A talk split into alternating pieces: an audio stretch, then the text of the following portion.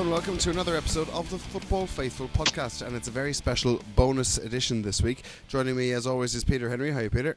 How's it going, lads? Colm Boogs there as well. Hi, Colm. Hey all. And of course, Anthony Kelly. Hi, Ant. How's it going, lads? Lads, just uh, we're going to change it up a little bit. I'm going to start off with a little mini quiz, if you don't mind, and uh, shout out your name if you know the answer.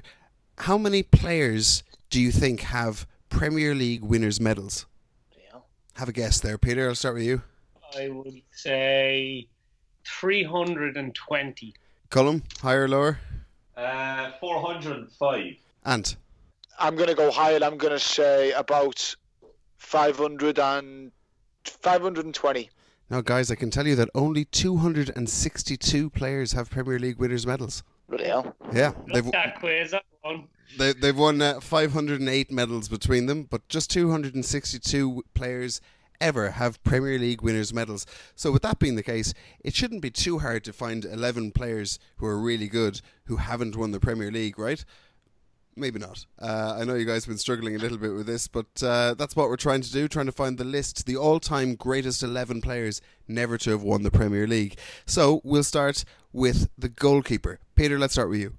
Yeah, obviously, I was tempted to, to throw Shay Given in there. Um, I think the whole premise is to do this pod on, on players who, who made an impact in the Premier League, not necessarily players who had to have been there for their whole career. But the, my first pick, anyway, the goalkeeper, he really was a player that played almost his whole career in the Premier League, a bit of a forgotten man, and that's Nigel Martyn. Um, played his career, Premier League career with Crystal Palace, probably most known for a spell with Leeds and then Everton. Um, but I always remember as a kid watching Match of the Day, absolutely brilliant shot stopper, great reflexes, always pulling off worldly saves. And I think he was a bit unfortunate to come for his career to, to coincide with David Seaman. David Seamans, he only got 23 caps for England, but like an absolutely top class goalkeeper. Um, and one I always remember as being one of the best in, in the Premier League.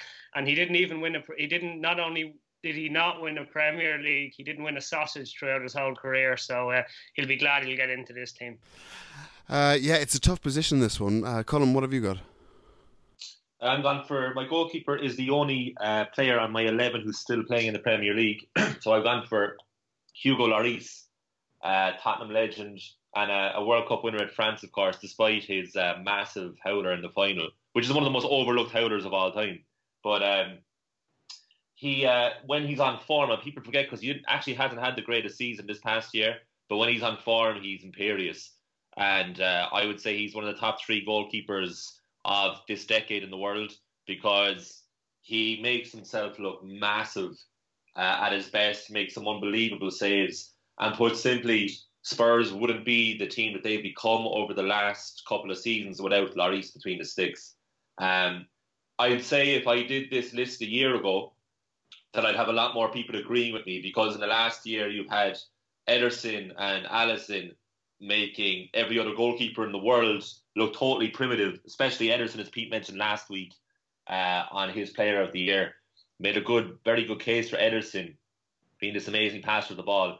Lloris doesn't really have that range, but I think he's a real old school, brilliant goalkeeper with a lot of presence. A lot of goalkeepers these days are very good shot stoppers, don't have a lot else going for them. I think Lloris, on his day, has the all-round package, and for me, he's the best goalkeeper to never win the Premier League. Yeah, a World Cup winning goalkeeper who hasn't won the Premier League, Yeah. but has been in there for how long has he been in the league? Maybe close to a decade, I suppose. Is it?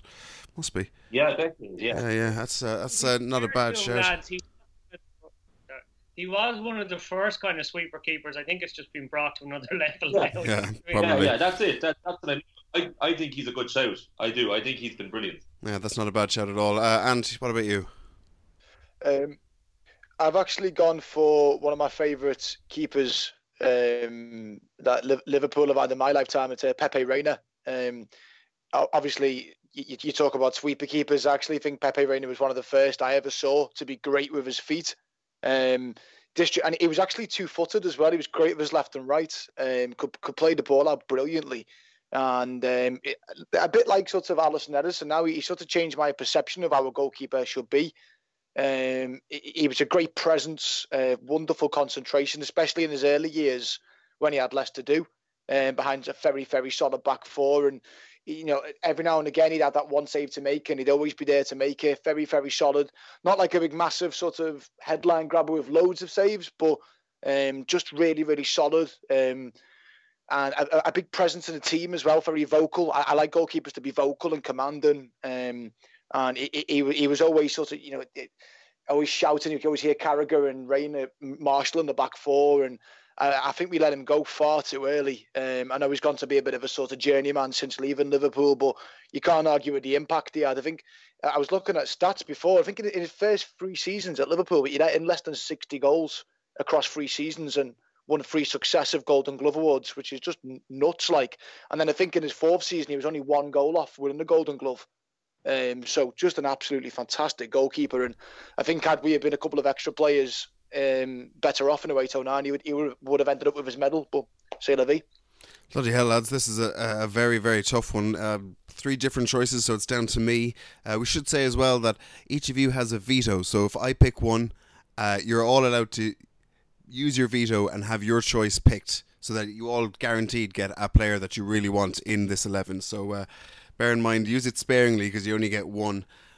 Ah, they're all good choices, but Colm, I think I'm going to go with you, the World Cup winning keeper who's been in the league for as long as he has, and not won the league. And oh, I mean, he could still win it, but it's it's going to be tough for him. It's going to be tough for him. So I'm going to give him this one. Hugo Lloris, our all-time best keeper, never to win the league. Yeah, yeah, and.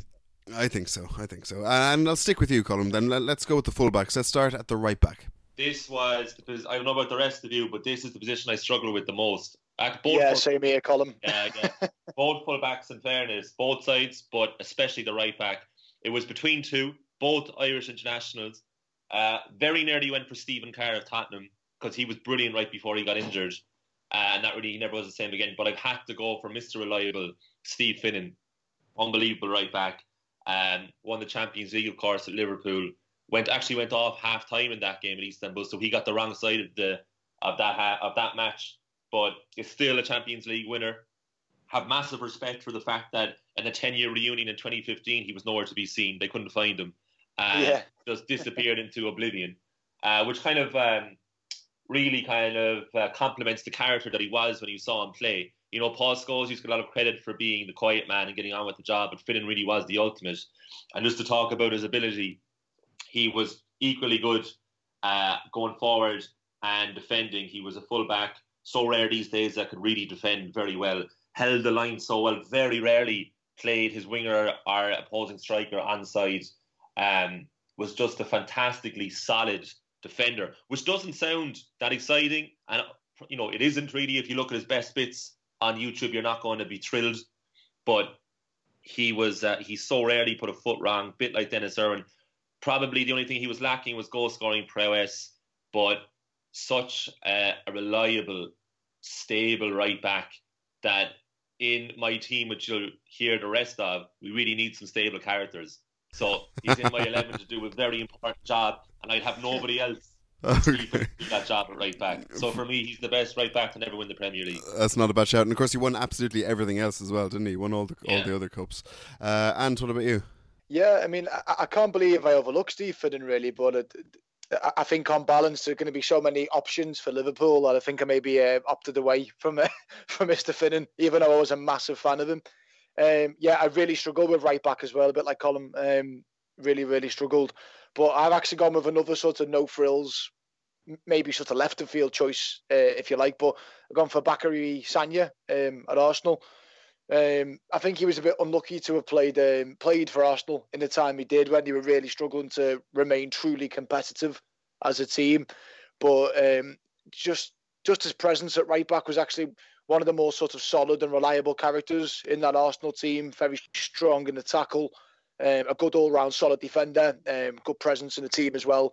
Very physically strong and imposing guy. I remember ne- never looked flustered. Um, never sort of looked out of you know like he was sort of struggling or you know going to get caught out. And uh, obviously went to City as well, which was just a sign of they wanted a good sort of night watchman to come in and use his experience, use his nous in the game to do a good job. Um, 65 caps for France again, a bit like what Colm says, he's not exactly going to get the, um, the, the the pulse racing, but actually quite a solid fullback and you know, if your first job is to defend, then he, he gets in there for me. Not bad shout at all, and Peter. Yeah, I think I'm really showing my uh, the fact that I have a couple of years up on most of you lads with a lot of my picks, but mine's a bit left field as well, even though it's for right back. Um, and I'm going to go with Dan Petrescu. Oh. Um, he kind of rose to prominence in 1994 with the, that great Romania team in the World Cup in USA yeah. with Georgie Hagi, which were, were great to watch. Got his move to Chelsea, played for Chelsea between 95 and, and 2000. And he played for Chelsea at a time where it was actually, they were kind of like everybody's second team. It was okay to like Chelsea back then because they had so much so many kind of aging superstars coming to, to them like Ruud Gullit, uh, Vialli. They were really entertaining. A really brilliant cup team at that stage. Like he won the FA Cup, the League Cup, the UEFA Cup Winners' Cup, the Super Cup, and um, when he was at Chelsea, and he was just he was one of the first really kind of attacking fullbacks in the Premier League. I remember he used to maraud down the right, brilliant going forward, solid defensively, um, and I just I just remember him as being a standout player from a really entertaining team. So uh, yeah, I'm going to go with uh, Dan Petrescu. You know, I was all set to pick Steve Finnan, but I'm actually going to go with Dan Petrescu. I think that's a brilliant, brilliant yeah, shout. That's fair. That's fair. Yeah, that, that's a great shout. Uh, and, and you're right. That was a Chelsea team that it was okay to like. And I feel we're probably going to get a few more players from them uh, in this 11. Uh, let's move on to uh, left back then. and Yeah, again, a bit of a problem position for me here, but um, just sort of harking back to the, those glory days of Euro 96 when it was. Um, you know, sort of England looked like they were on the right path, and it was a there was a great sort of feeling behind the national team. And one of my favourite memories growing up as a kid was Stuart Pearce taking that penalty for England, and just how nuts he looked when he scored. The relief after missing an Italia ninety in his face, and it just sort of really endeared me to him as a player ever since. Um, I was probably a little bit uh, before his sort of great years as a player with, with sort of Forest and the old First Division coming into the Premier League. But I just remember him being a really, really solid, tough, tackling, gritty left back. Um, sort of a, pro that other pros respect, partly probably out of fear because they were slightly terrified of him. Um, but also just a, a, guy who seemed to really, really love playing, uh, really immersed himself in the game. Um, didn't win much as a player, actually. I think he only won two League Cups with Nottingham Forest um, but 78 England caps and a really de- de- deceptively good footballer as well. I mean, 107 goals he got from left back in his in his whole career yeah. for various different clubs, which is which is good gravy, really, you know. And um, sort of towards the end of his career, had some really solid spells, you know, with so Newcastle and City, and uh, again, a bit like Sagna, sort of a, a player who really showed his experience and his class, and probably forgot more than half the young players ever knew coming through. So he gets in there for me. And again, probably need a, need a good bit of old fashioned tough tackling in a, a, a team of flair as well, don't you? So yeah, I always think there's a place for him. Yeah, yeah it's going to be tough to top that, I think, Peter. I actually have the set the same player. Um, I can't add much more than Ant did, except for the fact that I, I know why he got 107 goals because he took pens and he had an absolute thunder bastard of a strike on him. The kind of strike where the wall and the goalkeeper, you could see the fear in their eyes. Um, used to love a big long run up as well, and he just twacked the ball. So used to be great him doing that. I will ask you as a quick. I'll have my own bit of trivia here. Who did Stuart Pearce play his last professional game of football for in 2016? Was it like Waterford oh. or something like that? You're close. Yeah, you're in the right country. It was, was it Drogheda? No. Oh God, it was so. I know. I know it's in Ireland somewhere. Was it Sligo Rovers maybe? Longford. Longford. Yeah. Longford Town. Brilliant. Very good. Excellent. Uh, right then, well, he, he's won it. Just a, a quick mention. Did he, was it a hat trick Colm or was did you have somebody else? A clean sweep, Sam. Clean oh, sweep. Clean sweep. Psycho makes it in uh, at left back. Right. Uh, Peter, back to you then. Centre back. Um, I think it's probably anybody who's ever listened to any of our pods on anything relation to Irish football will know that I'm about to say forward yeah. to uh, Paul McGrath. Just, it, just, to put it, just to put it into perspective for younger for younger listeners that never seen this man play, Virgil van Dijk was the third uh, defender ever to win the Player of the Year um, this season. Um, John Terry who was, was a centre back, yeah. Uh, yeah, who was a centre back? Sorry, um, and John Terry won it, but John Terry had captain Chelsea to the Premier League. So for a player who finished finished second to win it is a big thing. Paul McGrath did that in 92, 93 for Aston Villa, and he couldn't train. So he basically had the same kind of season, the same level of season that Virgil van Dijk had this season, but he couldn't train. So that just shows you what kind of a player he was. He, he had everything. He just oozed class, technical ability, athleticism, and a just uh, an innate reading of the game. Like you can talk about you can talk about coaching and tactics and systems, and it's all obviously important. But some people are just born as naturally talented footballers, and that was Paul McGrath, just an immense natural talent. And for me, one of the greatest players the Premier League has ever seen, and the greatest player Ireland has ever produced. Fair enough, Colm. Uh, I can't believe I didn't put him in because I put him into my all-time Irish five-a-side and eleven aside, but I left him out, and I've gone for. Uh, well, I, I was going to give you the combination, but let's go for one of them. My first choice in the partnership was Ledley King. Well, yeah, I, I, was wondering were we're going to get the the most injured uh, centre back pairing possible, who just never train ever. just just sit, sitting Ledley, at the side of the pitch watching training happening. I mean, Ledley King just fascinates me. Fascinates me. Like the guy could not train. He could not do anything. And the only thing he could do was go to the gym and have a cycle and have a swim. And then he'd play at the weekend and he'd be the best player on the pitch for years. At a time as well when the Premier League really upped its professionalism and the diet was much better. It wasn't like he was a 90s footballer. This was in the modern era when he was playing against extremely talented players from all over the world. The probably the most famous uh, clip of his defending is when he tracked back uh, Arjen Robben, who was true on goal for Chelsea against Spurs at White Hart Lane, had about 10 yards on Ledley King. And like a steam train, King comes back and clips the ball away from Robben's foot just he's about to let rip uh, to put it into the net. But that was him catching up defending. Usually he didn't have to do any of that. A bit like Paul McGrath, he would just his anticipation was unbelievable. He very rarely went to ground. His heading was excellent. His chest control to bring it down to his right foot and pass it off to his fullbacks. He was never flustered. He was actually a victim of when England had amazing centre half options. So usually it was Ferdinand and Campbell were the were the partnerships there. So King sometimes missed out in that. I think in the modern era when there's a lot of back threes played, he would have played a lot more. But such a brilliant footballer who for me gets extra marks for the fact that he could very rarely play football, and yet he's one of the best defenders to ever grace the Premier League. And I could only wish for him that he was able to play this weekend in the Champions League final because that guy deserves more than the League Cup he won in 2008. Unbelievable player. Yeah, yeah I think that's true. Uh, actually, might go back to you and find out who your other centre back was. Uh, for me, uh, to partner him, it's going to be a classy centre half partnership, lads. It's Marcel Desailly. Um, he's going to wear my captain's armband too with the with the uh, number eight in the back of his jersey. Uh, another World Cup winner. Um, a bit more tough tackling, a bit more streetwise than his partner will be. But that's what we need. We need the kind of uh, Vidic Ferdinand partnership going on here.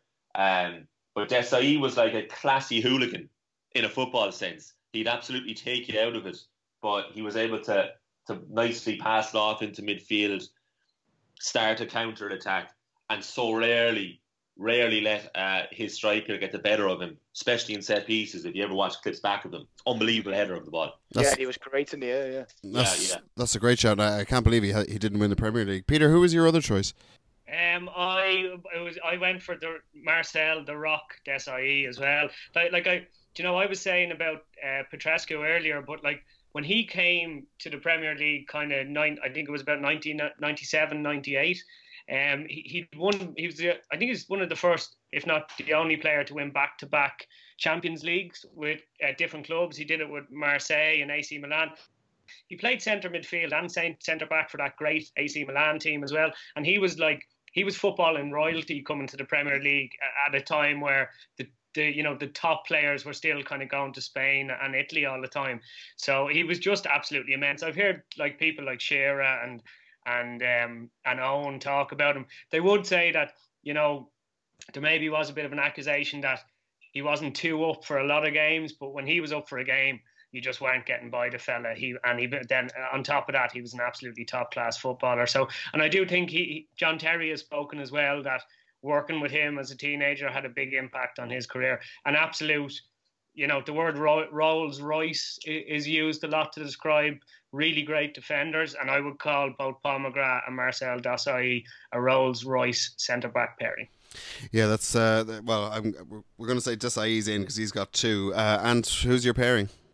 Yeah, it's a clean sweep for Desailly for me. Um, again, just, just, not much more you can add really. But he was he's one of those defenders. Um, I've seen a few of them as as the modern game sort of progressed, where you look at him on the pitch and you think, oh bloody hell, he's just a colossus in the air. And then you look at him and he's and you say only, but he's only six foot one, which is not that tall for a centre half.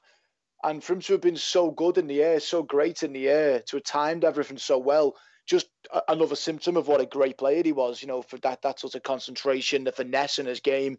Um, and I, I, think it's really interesting that John Terry cites Desailly as such an, an influence because I thought John Terry was similar to Desailly, the way he attacked the ball, um, not the biggest, not the time has jumped very well, but you know, very rarely lost a header. And he was just one of those players. That's how you, you, just feared playing him um, as an opposition defender. And um, he was very heavily linked to Liverpool as well at the time when he went to Chelsea. And as it as it went on, I was you just became more and more gutted that he never came to Liverpool. So yeah, absolutely fantastic defender. And um, keeping up the sort of theme of classy defensive partnerships, I've actually gone for, um, for me, um, I think he's one of Liverpool's greatest players in the Premier League era, and I've gone for Sami Hyypiä. Um, just a, player who came into to, to, the club and we were really a bit of a laughing stock at the back, and everything about us at the time was questionable, including our mentality, our approach to games, our professionalism. And we got Sami Hyypiä for two million quid from the Dutch league uh, at a time when we signed a lot of sort of exotic, sort of Scandinavian, North European defenders. And it's like, oh Christ, we signed some Finnish defender for two million quid, like Kvarme and Bjornebye and all these other clowns that we had. And you think, oh Christ, here we go again. But straight away you could see he was completely different. Like he, he was just just a, an immense, immense figure on the pitch, great in the air.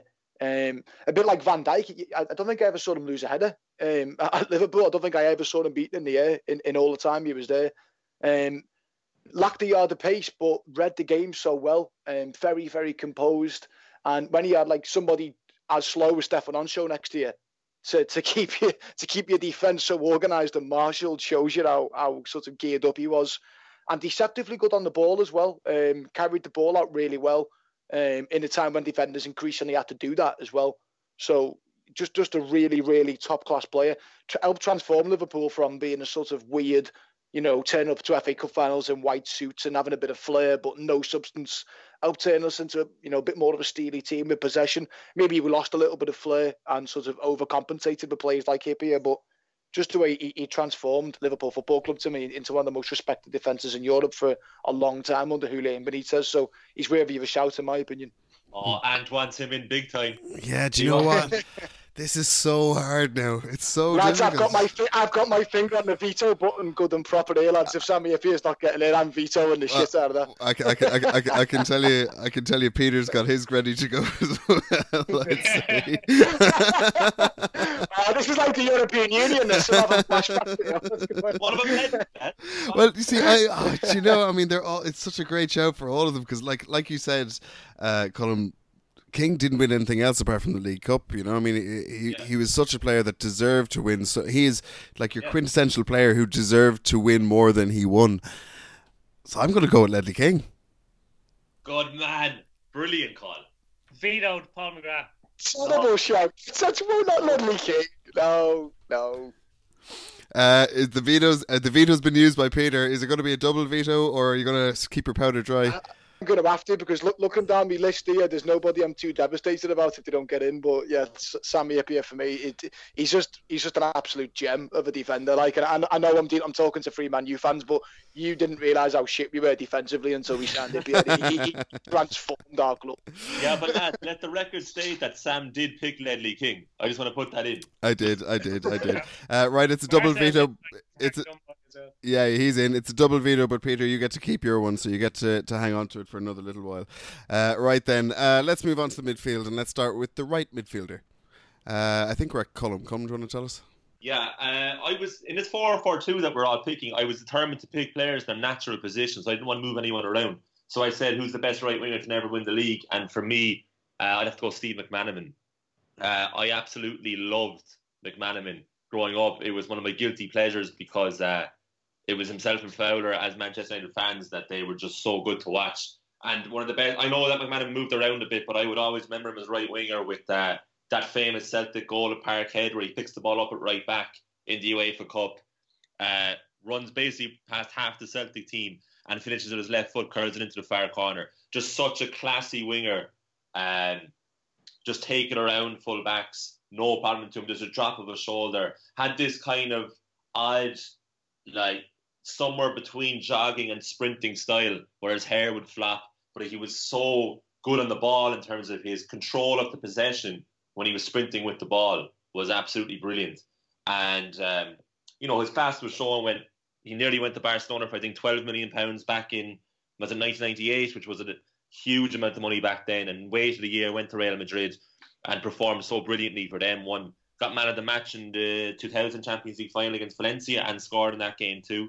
Is, not he before Bale? I think wasn't he the most successful British export? Yeah. ever. Yeah. And unlike Bale, he actually like embraced the culture in Spain and yeah, yeah. learned the language. More popular with the fans for sure. Yeah, it was absolutely. You know, was was he was actually on off the ball recently. Told a brilliant story about when he won the league uh, with Real Madrid and Robbie Fowler and Robbie Fowler's cousin came onto the bus to celebrate with them and threw on Real Madrid jerseys to celebrate with the lads.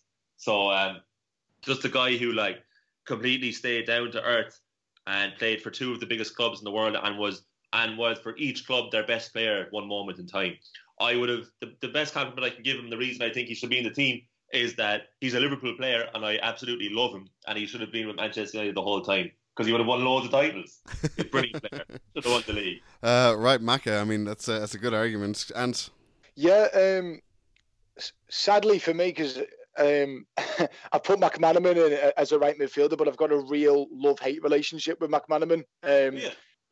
I, as a kid, I absolutely loved him. Um, coming through the ranks, um, a real uh, everything you just said there. Colm was absolutely spot on. You know, he had that sort of um, almost sort of language style. Um, yeah, yeah, but, yeah, that's the word. That's the word. Yeah, but real like sort of composure at the end of it as well. Yeah. Um, you see a lot of wingers who came after him who were like clockwork mouses. That's how I used to describe them. He used to wind them up and he'd run up and down the wing doing fuck all all day apart from run.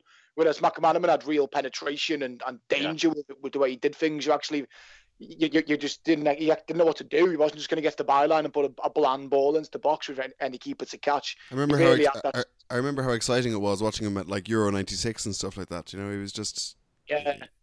Well, I think there's a he was really really popular character at Real Madrid as well. I think there's a, there's a story. I don't know who it was. It was one of the Galacticos met. Um, I think he met Kevin Keegan um, on one of these sort of dues behind the scenes, and I think the first thing he said to him was, "Why, why did FNLs and McManaman get more England caps? Because you're mad not to pick him.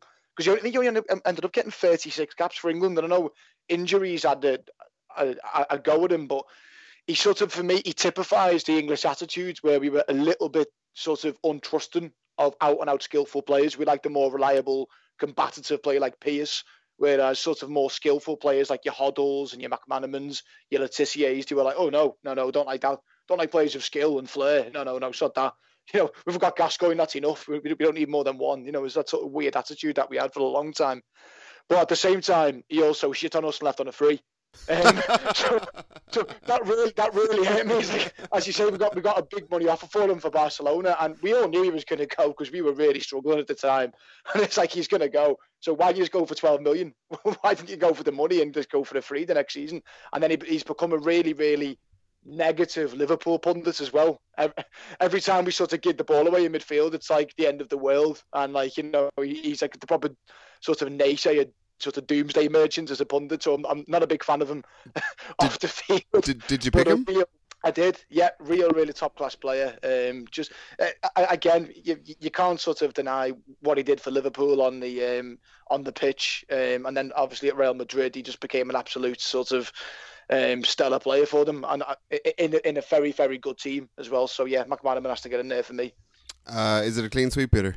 Um, it, it's not, but I'll easily. Well, they they're going to win because there's two there. But to be honest, I'll blame my own lack of time putting to, together this team earlier because I had every position picked apart from a second striker and a right midfielder. It pretty much picked itself and due to time constraints and the fact I wanted to get two players in, I've shoehorned Gianfranco Zola in. Don't worry, I, am sure. Right, and when I heard Colm saying Steve McManaman, I went, ah, bollocks.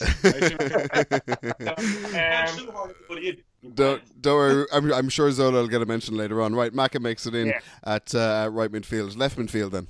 Left midfield, I think this one, this one for me is quite easy, easy, and I would be very upset if he doesn't get into the team. Is uh, David Ginola, um, absolutely top class footballer. C- came originally, you know, 95, 96 as part of the hugely entertainment, entertaining uh, Kevin Keegan Newcastle side. He was brilliant there for, for a few years and moved on to Spurs. I think he kind of reminds you a little bit of Eric Cantona in the way he he really thrived in the Premier League, but was almost uh, ostracized in France. You know, um, very unpopular in France. Um, but yeah, I, like absolutely a, a, joy to watch, and I think he kind of came ar- around a time where we were used to seeing right-footed right wingers and left-footed left wingers, and he was very much one of the first I can remember anyway, kind of inverted wingers in the Premier League, a right footer playing on the left, um, brilliant dribbler, really maybe not like uh, McManaman, but he didn't seem to have that raw burst of pace, but he used to just glide by players, and he, he was so dangerous because you know, you think of an Arjen Robben type inverted winger now, you just try and show him down the outside. But if you showed him down the outside, he could he could pick a cross out with his left foot as well, beautifully two footed. You know, the the, the goal against um, Barnsley is, is, is a highlight of his career, um, and of one of the great kind of goals of the last well probably 20 years in English football. Um, and then yeah, for him, he won the PFA and the the the FWA Footballer of the Year in 1999 with a Spur playing for a Spurs team that finished in 11th place in the league. I don't know, but I'm guessing that might be the lowest league finish ever for. Actually, Janino won it when he was relegated, but there's not many players that finish in the bottom half of the Premier League and win the you know Player of the Year. So yeah, for me, he's a he's a player I always look back at with great fondness, David Ginola, a really classy operator. Yeah, yeah, and what a handsome bastard as well. Colm? He, sorry, should I mention a beautiful motherfucker? He's a sexy bastard. Colm? Uh, there'll be no shoehorning anybody into any position, right? Because I've leaked out a lot of brilliant players in this, right? And I, I, that's just the way it is. Like you have to leave them out. So I had I had Ginola written down, and then I crossed them out because I was like, no, no, this guy made more of an impact than me and it's it's very recent. But Gareth Bale for me changed a lot of my perception about me thinking that the old school winger had gone. First of all, the guy started as this scrawny, not very pacey left back for Southampton, who was a free kick specialist. Then had the uh, unfortunate nickname of Gareth Fail in his first 18 months at Spurs because they never won a game when he was in the team. Then he was on the verge of being loaned out to the Championship. I think it was either Nottingham Forest or Millwall were about to sign him. Birmingham, only, I think it was. Yeah, mm. the only reason that Harry Redknapp didn't loan him out to the Championship was Benoit Assou-Ekotto had to go to the African Cup of Nations with Cameroon. So Bale stuck around. And then, of course, fast forward becomes this incredible winger on the left hand side and the game that changed his career. And one of the standout games in the last 10 years for me was that second half display uh, against Inter at the San Siro. Actually, yeah. then the follow up game against Inter at White Hart Lane for that game and a half, he was just incredible. Like it was like a teenager playing a couple of years um, above his age. Um, or sorry, against against kids way younger than him, I should say. He was just made an absolute mockery of Maicon, who up to that point was regarded as one of the better right backs in the world. Um, there was actually a brilliant animation done on YouTube a few years ago of Bale's uh, performance in that second half and in the whole game at White Hart Lane. And I used to watch that animation uh, the morning of every game I played because I often played left wing. And it was like nothing kind of, nothing got me going like watching that back and being like, that's class. Did it work on him? Oh, yeah. Oh, completely. I got my move to Real Madrid. so, uh, the first minute, yeah. no, I often woke up not wanting to play, so I was like, I'll watch a bit of this. And Bale was uh, Bale was the man for me. He uh, he just changed like he just I've never seen a more evolved player. Maybe Cristiano Ronaldo to what he became. Other than that, Bale just became this kind of very talented but okay left back, bit like Luke Shaw, uh, into this world class winger who, uh, in his last two years at Spurs, was unbelievable. Like the amount of screamers, people actually forget about it now. The amount of screamers, the amount of times Spurs were struggling with a few minutes to go, and he would produce a pile drive from 35 yards or just take on the whole defence and slot it in. Uh, an absolutely brilliant player for me. Definitely the best winger to never win the Premier League. Yeah, it's not a bad shout. Uh, and Ant, what about you? Well, I kind of feel guilty now because Pete's pitch on David Ginola was actually really valid, and like I, I, I actually considered Ginola for the team. You know, again trying to shoehorn him in somewhere, but um, and I suppose if we're looking at it, you know, a, a player who changed the game quite a lot, changed our perception of what's expected from a winger. But um, I've actually gone for Gareth Bale as well. Um, a, a, bit like what Colm says, just one of the, one of the best sort of left wingers I've ever seen in the game. If I'm being totally honest with you, he, he was just, absolutely phenomenal. Um, real, real force of nature, and that evolution from him from being this sort of scrawny kid who was sort of just renowned for having a decent left foot and being okay at free kicks. I remember him coming through at Southampton and being a bit of a YouTube player at Southampton, um, and then sort of forging his way into the Spurs first team. I think if you look at those last two seasons at Spurs and how he came across, how he developed so quickly into a top class finisher with that combination of pace and power. Um, it's very, very audacious as well. Like the, the confidence that he had to take on virtually entire defenses on his own. And then he had that sort of lovely sort of deft finish about him at the end as well. Almost almost Owen-esque a little bit is the, the way he used to finish um, with some of his shots. And again, one of those players who you appreciate more when you see live. I saw him at Anfield a couple of times, um, uh, especially when he was getting towards the peak of his power at Spurs. And he would literally, he would just leave your defence for dead. Um, he would force your back four to sit a bit deeper. Um, I remember Steven Gerrard trying to keep up with him and just being just made to look his age by this young kid who was just a real force of nature and um, had wonderful feet as well. Um, unfortunately, Liverpool felt, felt, the brunt of his uh, his powers in the Champions League final when, he, despite his injuries that he's had at Real Madrid as well, he's still got that you know ridiculous world class ability to be a match winner from nowhere. Um, so I, I, think for me, he's definitely in, uh, in, in contention to one of the greatest wingers never to win the Premier League. Definitely. Yeah, yeah, and, Paul, and uh... actually when he sorry, Paul Scholes said when he came back the second time after initially announcing his retirement that he knew he made a mistake when he returned when he played up against Gareth Bale. He said he knew he was finished then. Yeah, Bale well, absolute mockery of him. Uh, and of course, what he won the Champions League three times, scoring probably one of the best final goals maybe ever. Uh, I, I, it's funny, you know what? After Pete's pitch, I actually wrote down on my because I'm writing down the team as it goes. I'd actually written down Ginola going. Ah, well, it's definitely going to be him then. Uh, Pete, are you going to use your veto? No, I already used it. Yeah, I, I, I don't really argue. Bale, like Bale's a solid enough choice. It's just he's still only 29. You know what I mean? Um, and there's still that chance that he might still come back to the Premier League if anybody's prepared to pay him 600 grand a week. But yeah, no, I can't argue too much that, you know, he is class. I was kind of looking more in the direction of players who will never have the chance to win it again. If you yeah, yeah. Well, yeah, fair enough. Ba- Bale's in there then at left midfield, but Pete, you still have your veto actually because you got double vetoed earlier. Hyypiä is in at centre back, so you still you got your your one back. Uh, we decided. Uh, yeah, but I'm the other. Using the other, I'm you like the centre back pair, pairing is is now Paul McGrath and Sami Hyypiä because I vetoed Desailly. okay, fair enough. Fair enough. no,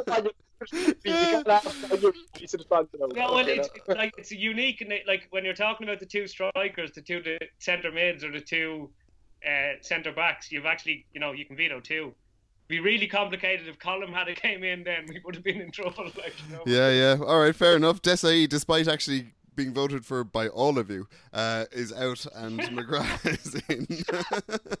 this is making a mockery of democracy. This now, mate. It's a mockery of democracy.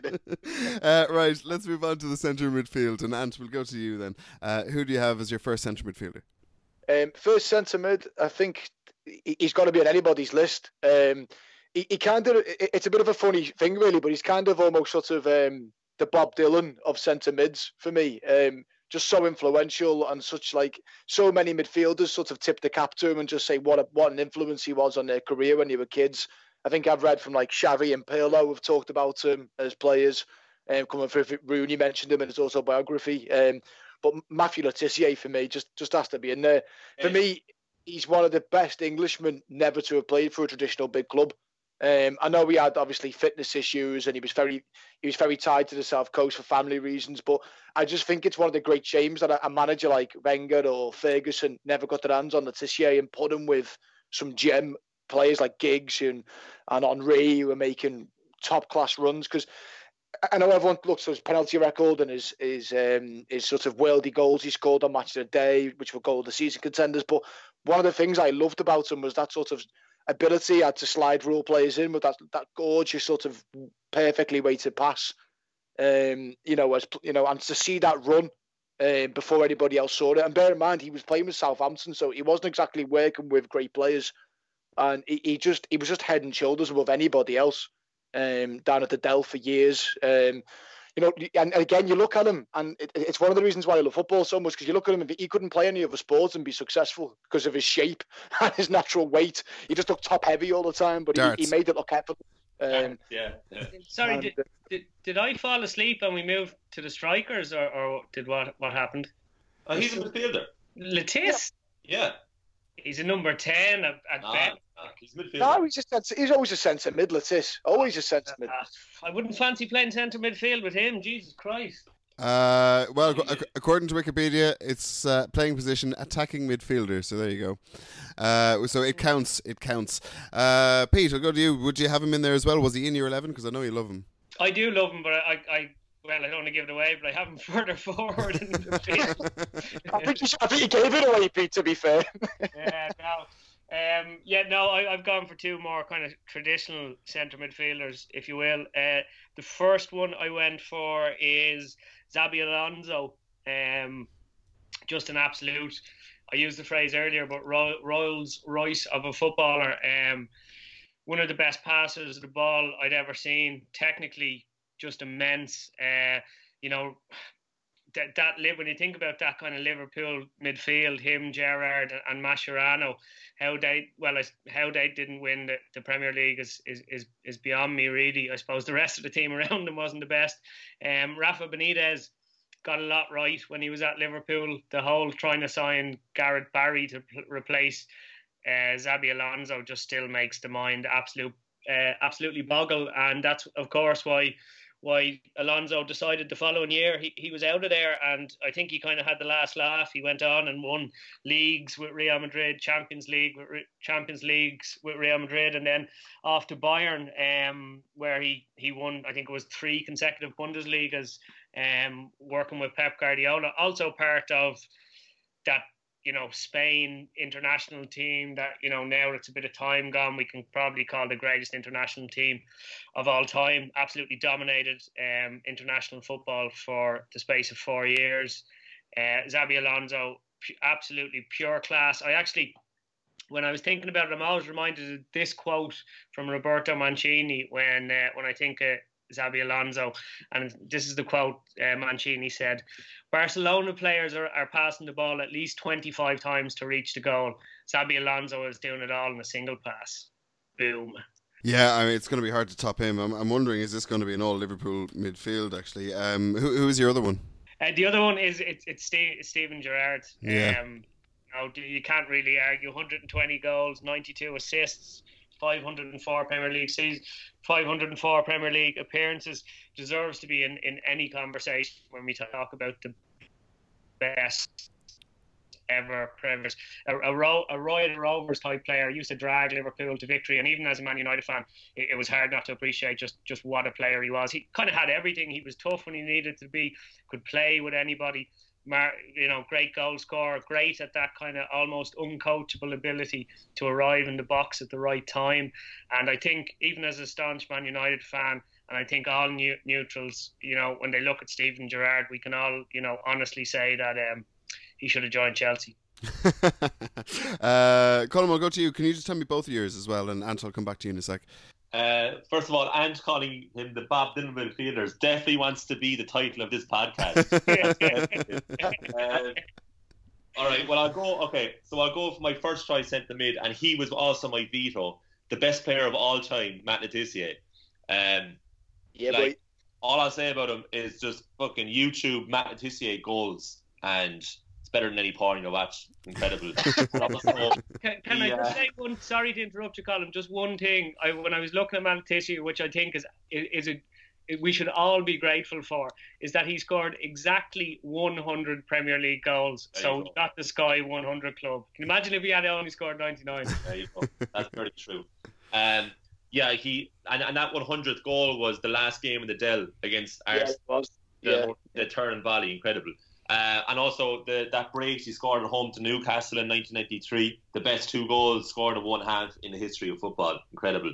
Um, so he's one of my centre mids, and he's my veto. So thankfully we have him. And then the other one, uh, quite simply, yeah, the best player never to win the league, Steven Gerrard, easy. Fair enough. And uh, Ant, did you have Gerrard as well?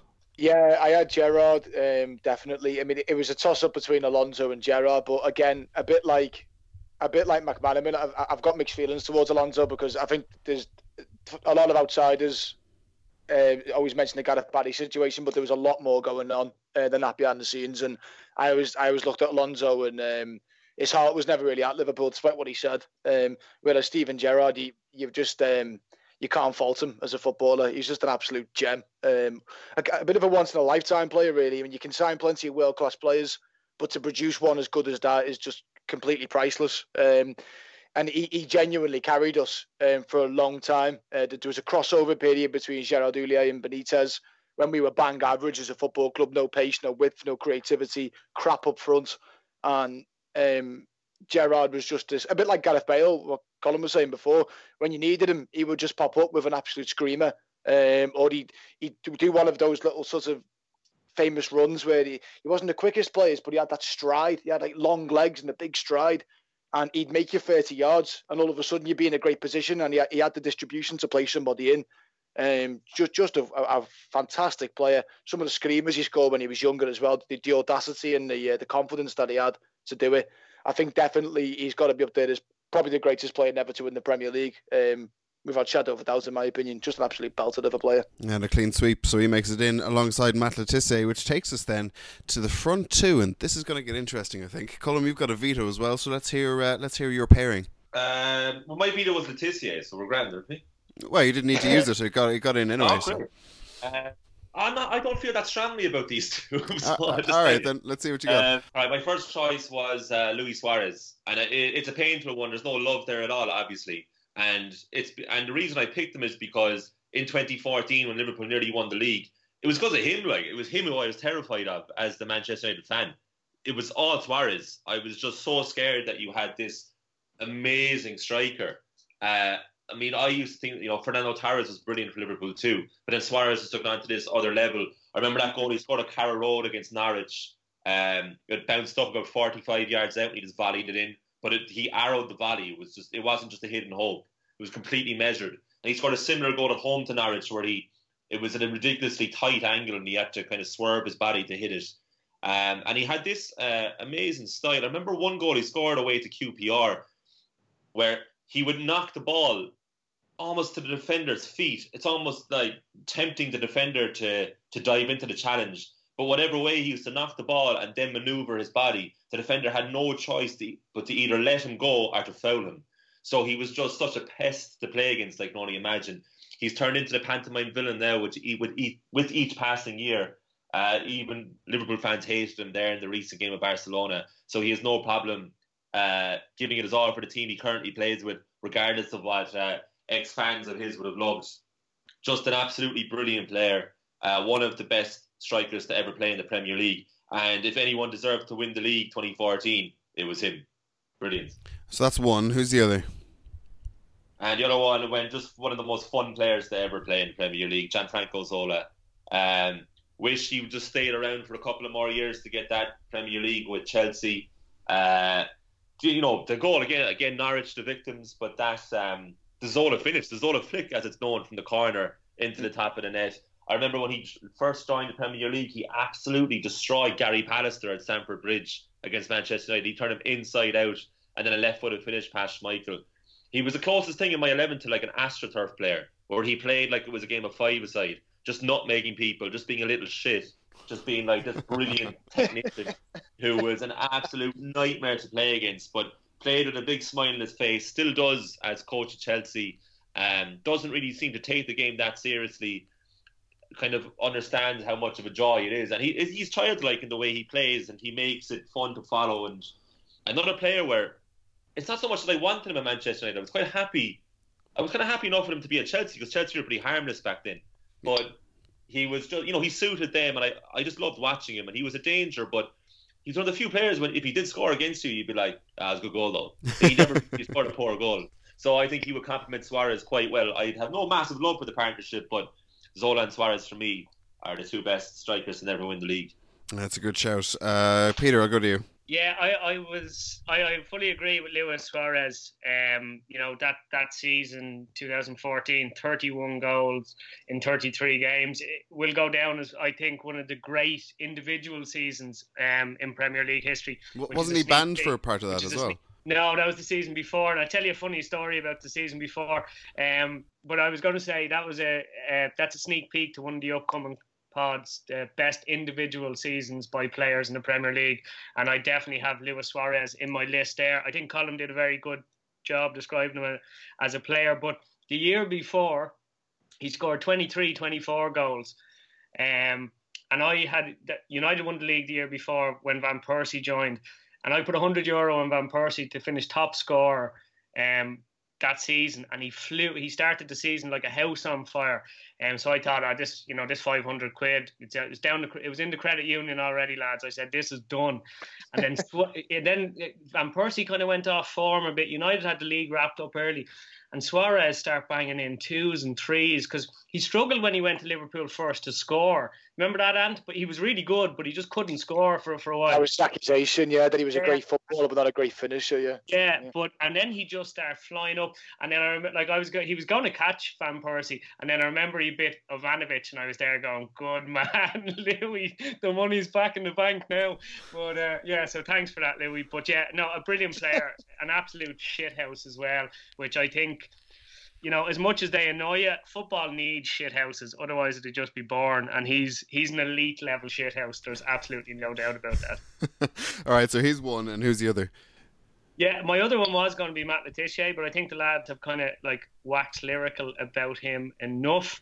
So I just about on Colm Zola. I'm going to just mention two people.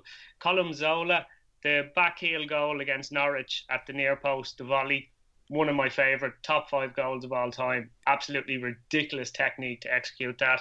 And just to give him a mention, I know he's not going to get in, but I'm going to go a man you know I love dearly, Sam, and that's Jurgen Klinsmann. Um, what what an absolute delight it was when he came to the Premier League first. Um, you know, I remember as a kid going around doing the Klinsmann dive for hours on end.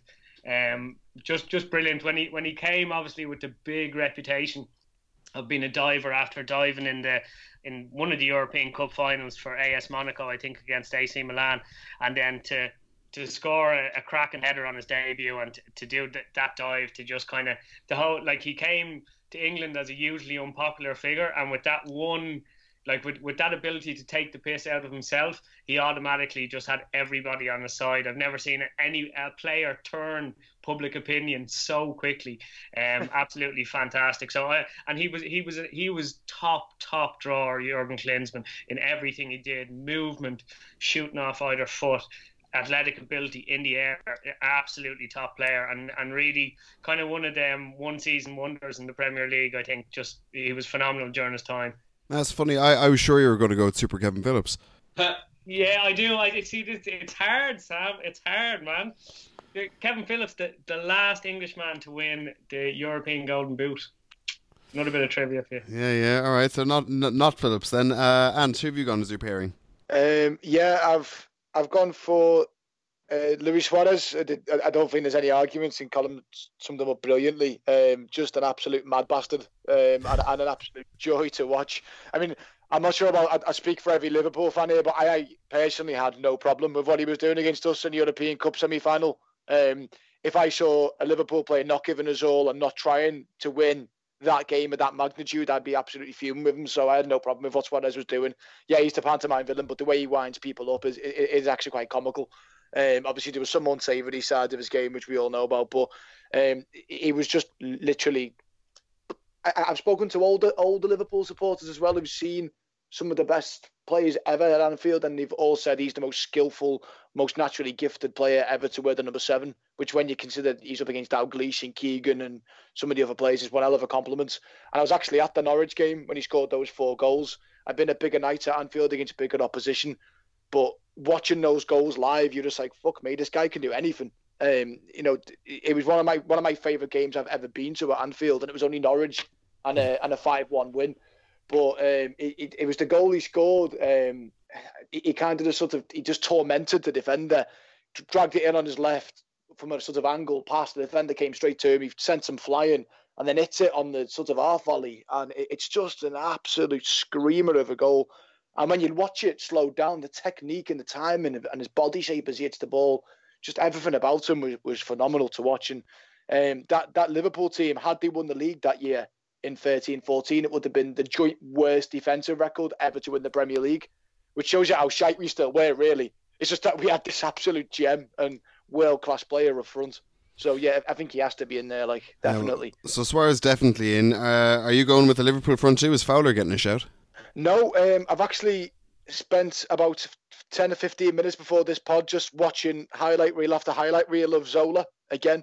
Um, just reminded me of how enjoyable to watch that Chelsea team were um, in the late 90s before Abramovich came and wrecked it all. But um, they were just a fantastic team to watch, and Zola was just a little genius of a footballer. Um, I, Arsenal and Henry and all that, sort of that era get a lot of sort of praise and credit for bringing football forward, but I think Zola doesn't get enough because yeah. he, he came to the Premier League at a time when you know, you, you mentioned Pallister before. I, I, saw them absolutely ruining Julian Dicks, and you know, you have some absolute donkey defenders who are still very old school and lumping the lumping the ball in the air with the player that they have to. And Zola made them look silly. He made them all look flat-footed, slow, you know, ponderous. Uh, even better players, he, he just humiliated, and he had such great feet. I love watching players like that who've got ridiculously quick feet and they can think faster than anybody else. Um, the goal he scored against Man U when he left Pallister for dead, then you can just see Schmeichel just completely flat-footed by the finish as well. He was just so audacious, such a bold little footballer, and um, I just, I just, again, just played with a smile on his face and made you want to watch football and enjoy it. Um, yeah, he has to be in there just, just for that, in my opinion. So Zola and Suarez for me. Well, there you go, folks. Uh, so our, our all-time greatest Premier League eleven who never won the Premier League uh, is Hugo Lloris in goals. We've got Petrescu at right back. We've got Hyypiä and McGrath in the middle. Stuart Pearce is our left back. We've got Steve McManaman uh, right midfield. Gerrard and Le Tissier in the middle with Gareth Bale on the left, and up front Luis Suarez and Gianfranco Zola. Not a bad eleven at all, but some serious players have been left out. Yeah.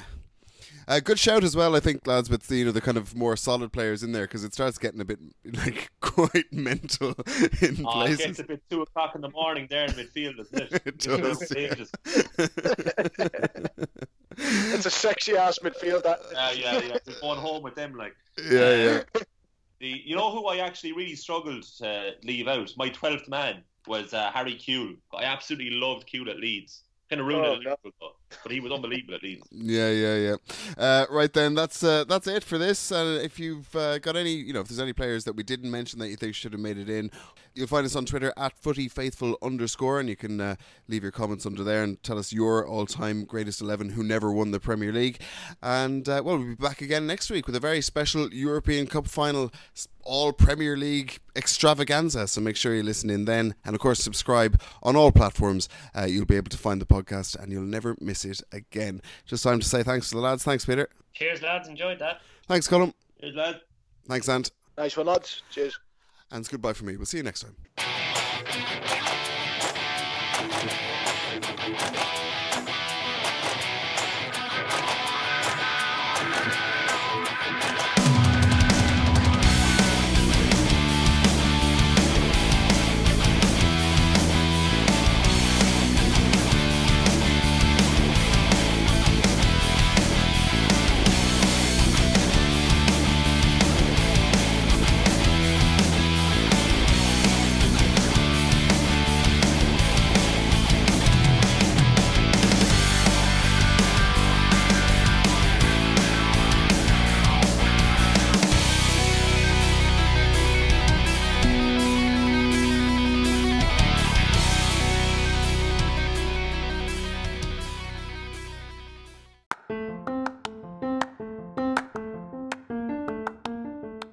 This episode of The Football Faithful is brought to you by Carling. Now, we've all gone to the bar to buy a drink, and carrying one glass, well, that's okay. Two glasses, that's alright too, but three and things start to get a little bit difficult. You need to start doing that little triangle, and four, well, that's pro level pint carrying.